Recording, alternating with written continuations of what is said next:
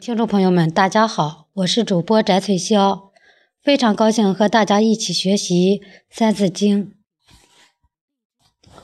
论语者二十篇，群弟子记善言；孟子者七篇止，讲道德，说仁义。译文。《论语》这本书有二十篇，记载了孔子及其弟子的言行。孟子这本书一共有七篇，讲的是有关品性修养、发扬仁爱、正义的道理。下边给大家读一篇故事：子罕具美玉。宋国有一个人得到了一块美玉。把它献给大臣子涵，但子涵没有接受。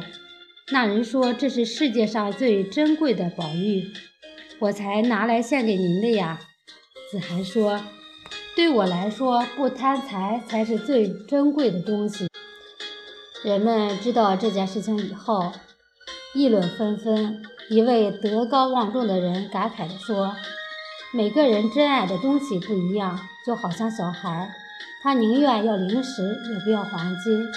要是闲人，就会选择用崇高的道德标准来约束自己，而不会要美玉。今天的《三字经》就学到这里，谢谢大家的收听。